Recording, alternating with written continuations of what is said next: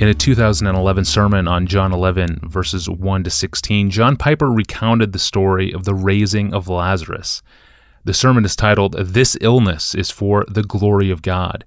In it, he explained the love of Christ and how Christ showed his love by letting Lazarus die. It's a crazy story we need to think about. Here's a clip of what John Piper said in that 2011 sermon.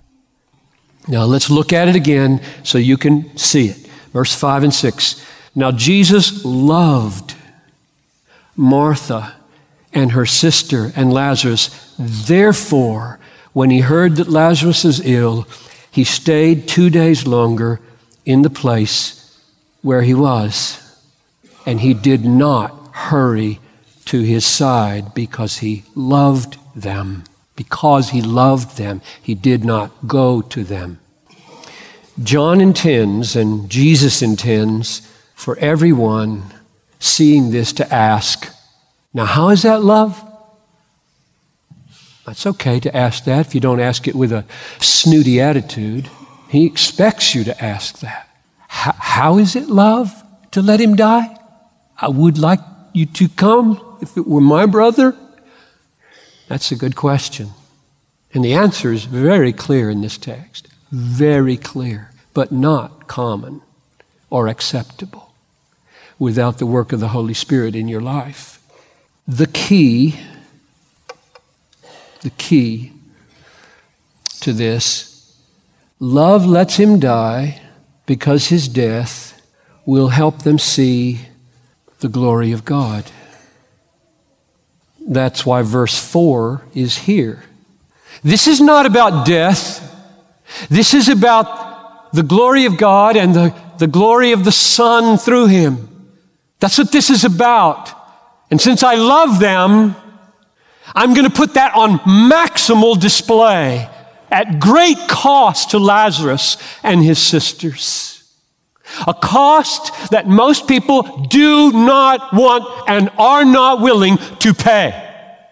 You're going to take my brother to show your glory. Yes.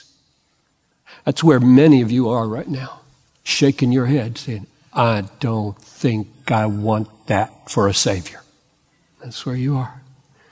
This is one of the reasons why Christianity is hard to believe in for many people, because it defines love in a way that is so different. So, what is love? If love says, I love you, Lazarus, I love you, Mary, I love you, Martha, I know he's mortally sick and that I could come and spare him death, but I'm not because I love you.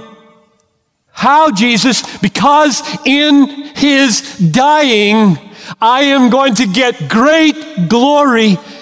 And my Father is going to be seen as mighty over death in a way he would not any other way. So I'm going to let you pass through this horrible experience of losing your brother. You fill in the blank. Here's what love is love means giving us what we need most. Most people would probably be okay with that definition of love. Love means giving us what we need most, especially if it, if it costs you something. Uh, what do we need most?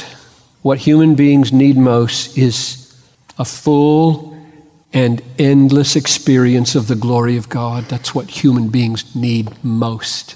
Most of them don't know that. That's why we preach. That's why we share the gospel. Most people don't know what human beings need most is a full and endless, joyful experience of the glory of God as their supreme treasure. All satisfying treasure. That's what human beings need most. They need to be changed into the kind of people who will see that and then they need to receive that a revelation to your soul of the glory of God is what this text says love gives above life. we were sitting in here on Wednesday night singing our lungs out in a beautiful time of praise and prayer. And one of the songs we sang loud and repeated was the loving kindness of the Lord is better than life, better than life, better than life. And I'm sitting there thinking, does anybody here believe that? Really? I think they did, but many people do not. You can tell they don't by the way they react to death. It's good to cry, really good, because loss is loss to us. Hurts more than almost anything, but not to the dead. A revelation to your soul of the glory of God is what the human soul needs. Seeing, admiring, marveling at, savoring the glory of God in Jesus. When someone's willing to die or let your brother die to give you that, he loves you. Here's another way to say it I'm, I'm, struggling to define love biblically. Not, I don't care what Hollywood thinks love is. I don't care what the television thinks love is. I don't care what you think love is. I care infinitely what love is in this book because that's reality. Opinions don't matter. Reality really matters. And here's another way to say it love is doing whatever you have to do to help people see and treasure the glory of God as their supreme joy. Wow, that is one of the most poignant sermon clips I've ever heard from Pastor John, and it was sent in to us by Brian Hughes.